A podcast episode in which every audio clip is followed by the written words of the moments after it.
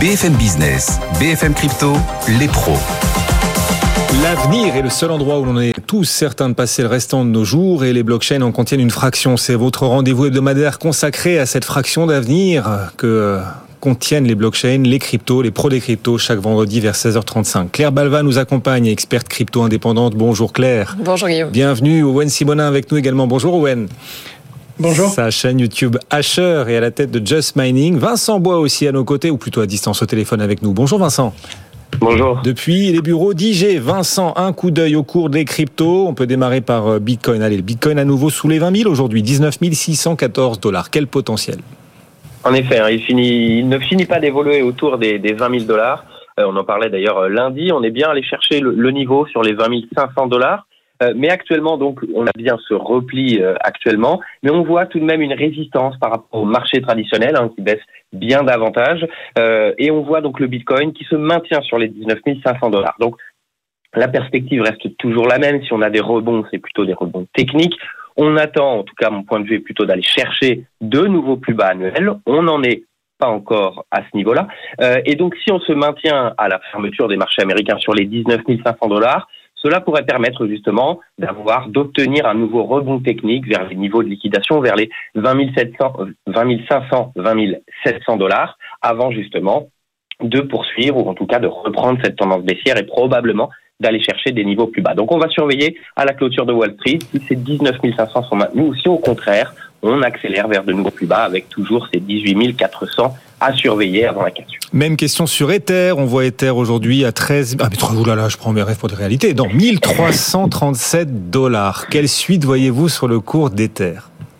De la même façon, même euh, même configuration finalement, on n'est pas allé chercher à la à la différence de Bitcoin, on n'est pas allé chercher ce, ce niveau technique qu'on avait évoqué sur les 1400, 1420 dollars. Et donc, même type de phénomène, on voit une résistance plus importante euh, qui se maintient sur les 1330, 1320 dollars. Donc, même type finalement de d'évolution. On attend toujours, en tout cas mon point de vue, est d'aller plus bas, d'aller chercher à nouveau les 1000 dollars. Tant qu'on est au-delà de ces 1280, 1250 dollars, eh bien, on peut encore enclencher de nouveaux rebonds techniques. Donc, on surveillera à la clôture de Wall Street. Si on vient casser 1320 dollars, aussi au contraire, cela peut permettre un nouveau rebond technique et les mêmes niveaux hein, que j'ai cités finalement sur sur Bitcoin 20 500 20 700 dollars. Eh bien ici on est plutôt sur les 1420 dollars on s'est arrêté juste en dessous plusieurs fois, mais il faudrait pour moi aller chercher ces niveaux pour ensuite reprendre la marche baissière, donc, et aller chercher ce niveau 1250, 1280, ce niveau accélération probable sur ce seuil psychologique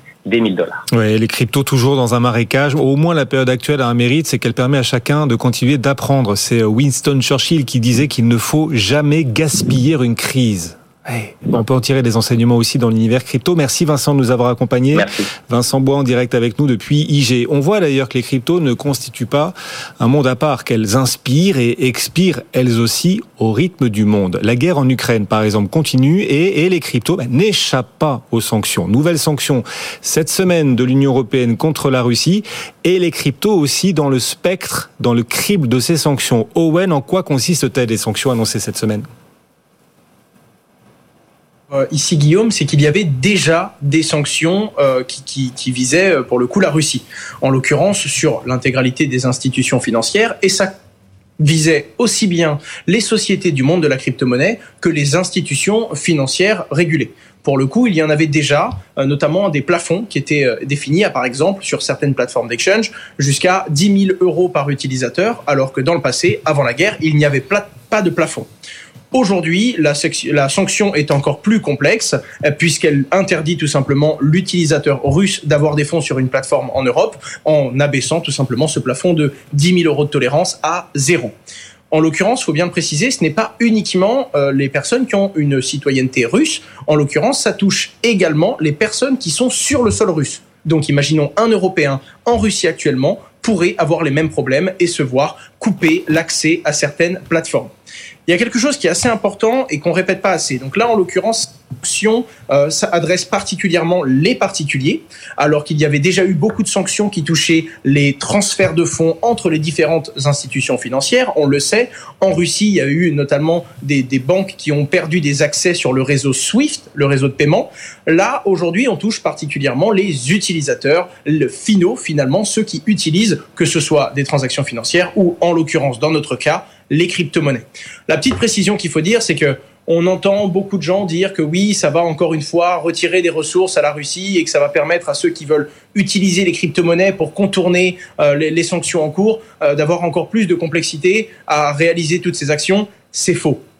Ce qu'il faut bien saisir, c'est que de toute façon, ceux qui utilisaient les crypto-monnaies ou d'autres méthodes pour contourner ces sanctions ne passaient déjà pas par des institutions régulées. Ces sanctions vont donc être appliquées par des entreprises régulées. Ça va naturellement bloquer quelques utilisateurs, mais principalement des utilisateurs qui n'avaient rien à cacher, sinon elles ne seraient pas passées par des institutions régulées. Ce sont donc des sanctions qui sont plus on va dire, global et économique euh, dans l'ensemble des flux financiers qu'il va y avoir entre les utilisateurs russes et les différentes institutions que des sanctions qui devraient permettre ou de les empêcher encore plus de contourner certaines, certaines limites fixées par l'Union européenne. Et ces nouvelles sanctions annoncées contre la Russie, euh, Claire, euh, elles, touchent uniquement les exchanges, donc euh, en quelque sorte les institutions crypto, ou les réseaux blockchain aussi sont visés par ces sanctions? les réseaux blockchain, euh, par nature, ils sont euh, mondiaux et décentralisés. ça, dépend desquels on parle, mais on va dire qu'en général, c'est quand même mondial et euh, plutôt décentralisé.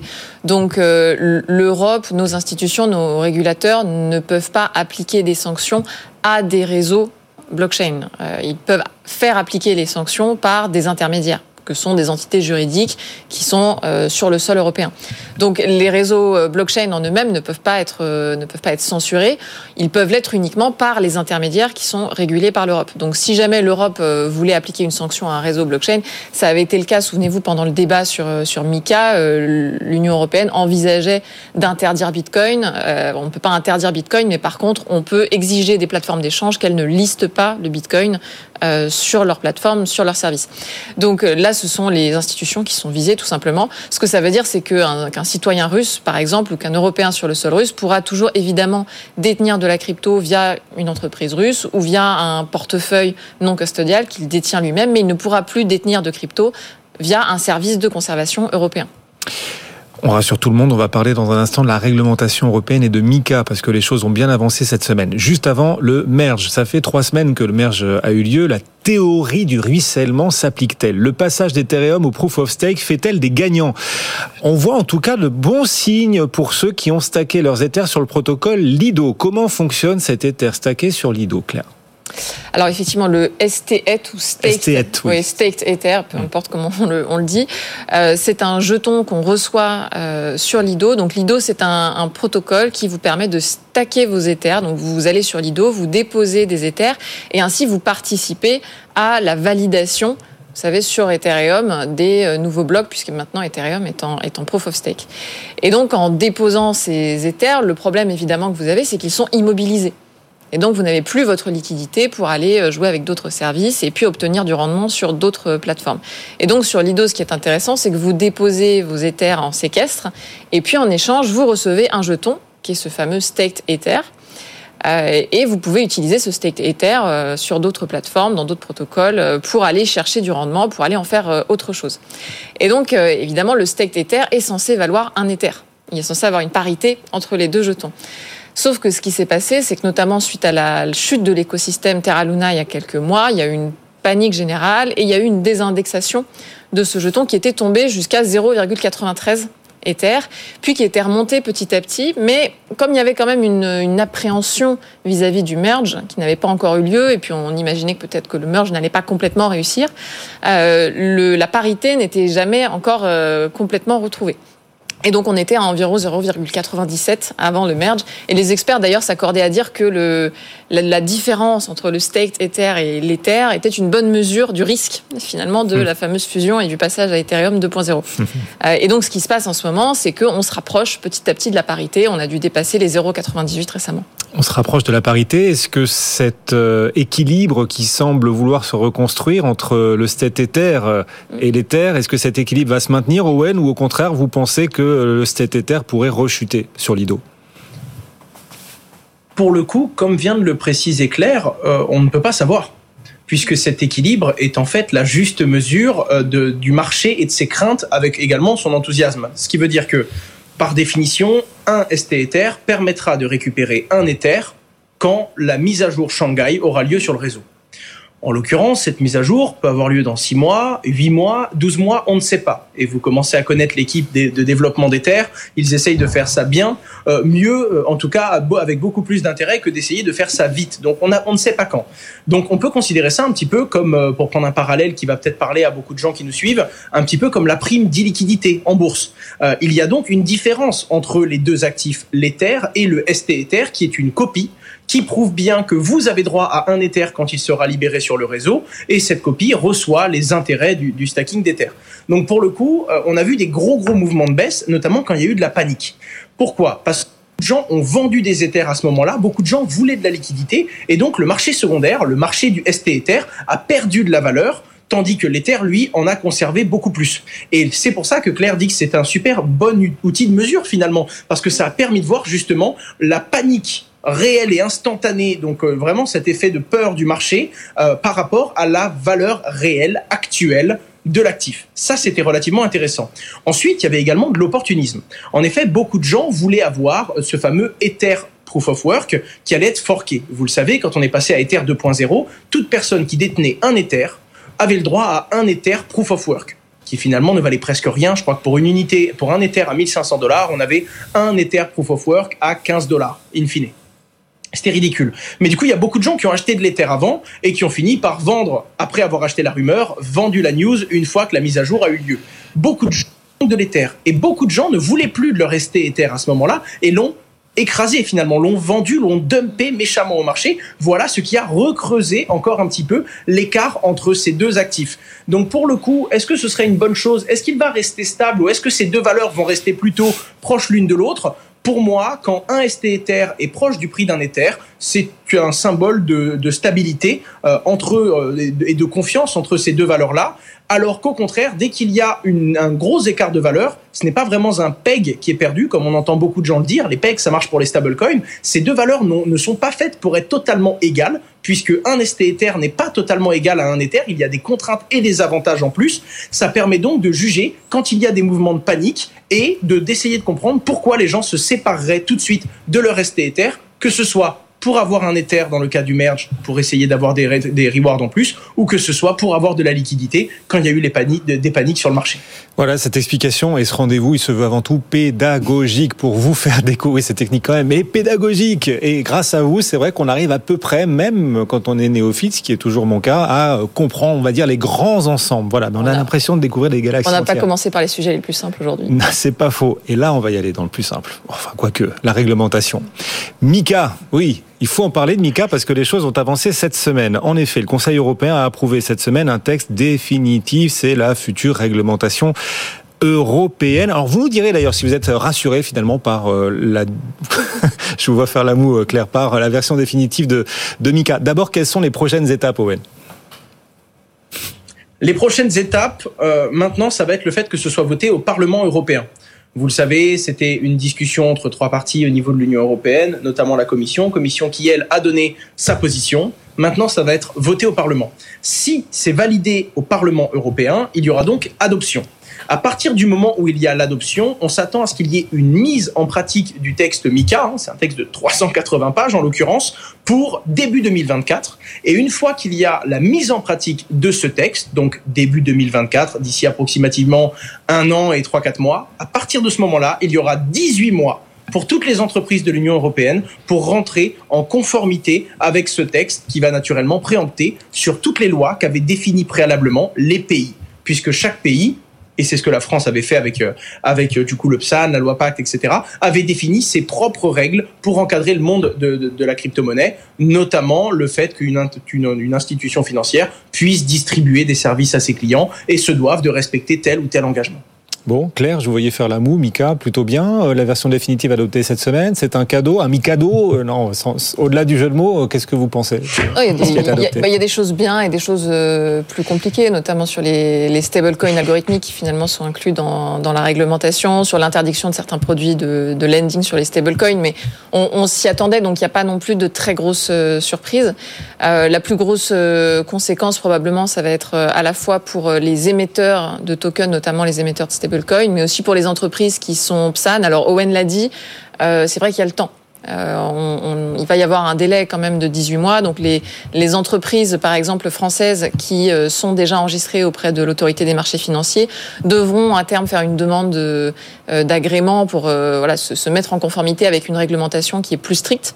Mais elles ont un peu de temps. Et d'ailleurs, pour cette raison, on voit dans d'autres pays, et notamment en Italie, certaines entreprises crypto qui essayent de se faire enregistrer très rapidement pour avoir ensuite un délai supplémentaire pour aller chercher les, les agréments nécessaires. Hmm. Owen, euh, on parlera du sujet suivant dans un instant, mais euh, votre regard à vous sur euh, cette version a priori définitive, donc sur laquelle a statué le Conseil européen, vous êtes plutôt rassuré par Mika ou, ou on tombe dans certains pièges qu'il aurait fallu éviter? Pour être totalement franc, il faut encore que je fasse mes devoirs. C'est un gros document, il y a énormément de choses à comprendre, encore quelque chose qui peuvent être amené à, interprétation juridique finalement. Et on a encore beaucoup de sessions de brief avec nos équipes, notamment nos équipes compliance, pour pouvoir vous parler euh, avec une pleine conscience des conséquences que ça va avoir. Il y a quelques batailles qui ont été perdues selon moi pour l'écosystème. Il y a quelques quelques points qui ont été régulés peut-être un peu tôt ou peut-être avec trop de prudence. On est quand même sur un marché où il faut avoir une appétence au risque pour prendre une place qui va être internationale. En attendant, beaucoup de choses gravissimes que je n'espérais pas voir dans ces textes ont été retirées, ont été amenées à plus tard, notamment des points sur la finance décentralisée ou encore sur les NFT. Donc, je fais pas, je suis pas totalement satisfait des choses que j'ai compris jusqu'à présent et j'aimerais pouvoir approfondir le sujet. Mais malgré tout, il y a un travail de compréhension qui a été fait au niveau de l'Union européenne et il y a eu beaucoup de choses qui ont été remodelées et retravaillées. Donc, je ne serais pas totalement sur ces textes non plus. C'est un peu flou comme réponse. On dirait que vous venez de me demander si le prix va monter ou va baisser finalement. Mais j'essaierai de vous faire un tour beaucoup plus construit, si vous voulez, sur les 5, 10 points les plus effrayants euh, de ce texte. Mais dans l'ensemble, ça aurait pu être bien plus grave, évidemment. Et pour le coup, il y a eu un, vrai jeu de compréhension euh, par l'Union européenne. Un des points moi, que j'ai trouvé intéressant, c'est euh, la distinction qui est faite euh, entre les, les, différentes entreprises qui sont euh, grosso modo des plateformes d'échange ou des solutions de conservation, entre les petites et les grosses selon un certain nombre de clients. C'est-à-dire qu'il y a ce qu'on appelle des CASP, qui est l'acronyme anglais pour dire euh, prestataire de services sur actifs numériques, mais il y a des CASP significatifs qui auront plus d'obligations et notamment des obligations de fonds propres ce qui est plutôt sain en fait. Hein, quand on, on, détient les cryptos de plus de 15 millions de clients, c'est plutôt normal finalement qu'on ait une obligation de fonds propres. Et j'ai trouvé ça assez intelligent qu'il y ait cette distinction qui soit faite pour laisser la place à des petits acteurs et permettre la création de nouvelles startups sur le marché, mmh. tout en obligeant quand même les très gros à avoir des fonds propres pour opérer sur le marché européen. Il nous reste allez, trois minutes à passer ensemble, bientôt la fin du film, euh, un film qui, qui va se terminer par une attaque de diligence, Owen. Ça s'est passé hier soir. Que s'est-il passé sur la Binance Smart Chain? C'est très très technique. Vraiment, hein. on a essayé de regarder, de demander à notre réseau de, rentrer un peu et, vulgariser ce qui s'est passé. Euh, je pense qu'on va avoir besoin d'un peu plus de temps et de visibilité. Malgré tout, pour faire très simple, déjà il faut comprendre que ce n'est pas Binance, c'est bel et bien euh, un bridge de la Binance Smart Chain. Un bridge, c'est un pont qui va permettre de faire passer des jetons d'une blockchain à une autre. Ça, c'est posé. La deuxième chose à comprendre, c'est qu'à l'origine, Binance avait une première blockchain qui n'est pas réellement utilisée aujourd'hui. C'est sa toute nouvelle blockchain, la, deuxième version, on va dire, de sa blockchain qui est la plus utilisée. Ils avaient donc naturellement mis un bridge entre les deux pour que les personnes puissent faire circuler des jetons de l'ancienne blockchain à la nouvelle. Ce bridge-là, naturellement, ce pont détient énormément de jetons et de liquidités, puisqu'il permet aux uns d'aller sur le nouveau réseau et aux autres de revenir sur le premier réseau. C'est ce qu'il faut comprendre. Pour faire très simple, le hacker a réussi, en quelque sorte, à fabriquer une preuve que le bridge lui, devait des fonds. Naturellement, quand on passe à travers ce fonds, on va fournir des jetons de la première blockchain, ce qui nous donne le droit de récupérer ce même jeton dans une nouvelle forme dans la nouvelle blockchain. En l'occurrence, c'est cette preuve-là c'est très technique la façon dont il a récupéré une ancienne preuve qui était valide pour la renouveler aujourd'hui et faire croire que ces jetons lui étaient dus. Il a réussi à tirer deux fois un million de BNB le jeton BNB étant à 290 dollars. Je vous laisse faire votre calcul. On parle d'un mouvement d'ampleur de, presque 700 millions de dollars. À ce moment-là, il a utilisé sur une autre plateforme de la blockchain Binance un collatéral, c'est-à-dire qu'il a déposé ses BNB dans une plateforme qui permettait, en échange d'une caution, d'avoir un emprunt. Il a déposé ses BNB en caution et il a emprunté des stablecoins. Ces stablecoins, à hauteur d'environ 100 millions de dollars, il les a envoyés via d'autres bridges pour sortir vers plein d'autres blockchains. Ether, Avalanche et pour ne pas vous dire de bêtises, Fantôme pour la troisième.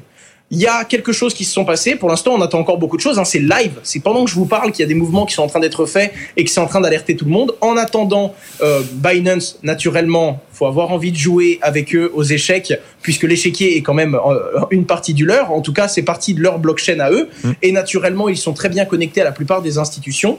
Ce qui s'est passé, c'est que en revenant sur d'autres blockchains comme Ether, le hacker est passé par de l'USDT USDT qui a instantanément été frisé et qui a été gelé sur la blockchain par l'entreprise Tether qui propose les USDT. Et de la même façon, la Binance Smart Chain a été totalement arrêtée, durant la nuit en tout cas, elle n'a été relancée que ce matin. Donc à suivre, certaines choses ont déjà été faites. Visiblement, on ne parle plus de l'intégralité de ces 700 qui pourront être dérobés et une partie des fonds qui sont envoyés sur d'autres blockchains ont déjà été gelés à suivre. En tout cas, c'est une sacrée partie d'échec que ce hacker est en train d'essayer de mener à l'une des plus grosses entités crypto de la planète. Bon, c'est technique là aussi, hein, Claire. En tout cas, encore un bridge. Il, avait prévenu. il avait prévenu. On était préparé. Encore un bridge euh, fragile, en tout cas. C'est ce qu'on peut retenir. Oui, c'est vrai. Alors c'est la quatre ou cinquième fois ici, je crois, qu'on parle d'attaques sur des sur des bridges. Euh, c'est vrai qu'il y a quelques années, les entités qui se faisaient le plus attaquer, c'était des plateformes d'échange centralisées, parce que c'est là qu'il y avait beaucoup d'argent, beaucoup de clés privées qui étaient stockées. Et puis finalement, ce qu'on voit aujourd'hui, quand on regarde les attaques qui sont faites, les plateformes d'échange centralisées ont beaucoup travaillé sur leur sécurité, donc subissent moins de hacks. Euh, et il y a beaucoup plus de hacks sur des protocoles DeFi ou typiquement sur, euh, sur des bridges. Euh, maintenant, la catégorie, je dirais, attaque de bridge, elle a du sens sur le plan fonctionnel parce qu'on comprend pourquoi c'est attirant pour un hacker. Mais sur le plan technique, euh, finalement, elle regroupe différents types d'attaques. C'est-à-dire que ça peut euh, tant être une attaque sur un smart contract, par exemple, donc une attaque sur le code. Euh, ça peut être aussi une vulnérabilité sur les clés privées, par exemple, qui ont été volées, qui ont été divulguées. Donc, il y a des attaques assez différentes qui finalement sont relativement similaires sur un bridge et sur un protocole DeFi ou sur n'importe quel type de, de, smart contract. Donc, il n'y a pas de mystère pour les, pour les entreprises qui mettent en place des bridges. il faut investir et travailler sur le niveau de sécurité, de cybersécurité. Donc il faut payer assez cher pour faire des audits très solides. Euh, il faut aussi former ses équipes, euh, puisque vous savez qu'en mmh. cybersécurité, on dit que le, le, niveau de votre cybersécurité, c'est le niveau du maillon le plus faible de la chaîne. Donc ça veut dire qu'il faut aussi beaucoup de formation euh, au sein de ces équipes-là. Donc voilà, pas de pas de mystère. Ça pose aussi la question, je pense, de la du niveau de centralisation et de décentralisation de ces projets, euh, puisqu'on voit ici que Binance est souvent critiqué pour sa centralisation, euh, mais ça a permis euh, malgré tout de ici de réagir assez vite, ce qui est forcément plus compliqué dans un écosystème très décentralisé. Merci beaucoup. Claire Balva, experte crypto indépendante. Owen Simonin, Asher, sa chaîne YouTube, bien sûr, et à la tête de Just Mining. Merci Owen et Vincent Bois, qu'on remercie à nouveau, qui nous accompagnait depuis IG, les pros des cryptos la super expertise au service de tous, la pédagogie, 25 minutes pour euh, résumer une semaine d'évolution dans cet euh, incroyable univers crypto. Bah, c'est chaque vendredi donc vers 16h30. Bonne fin de journée à tous. À très bientôt, à vendredi prochain. Le CAC 40 est en baisse. On va tout de suite euh, débriefer cette séance, vous apporter des idées sur le potentiel avenir des marchés. Ce sera juste après la pause. À tout de suite. C'était votre rendez-vous avec Phil Mining, plateforme française spécialisée dans les investissements et placements en crypto-monnaie. BFM Bourse, vos placements, nos conseils sur BFM Business.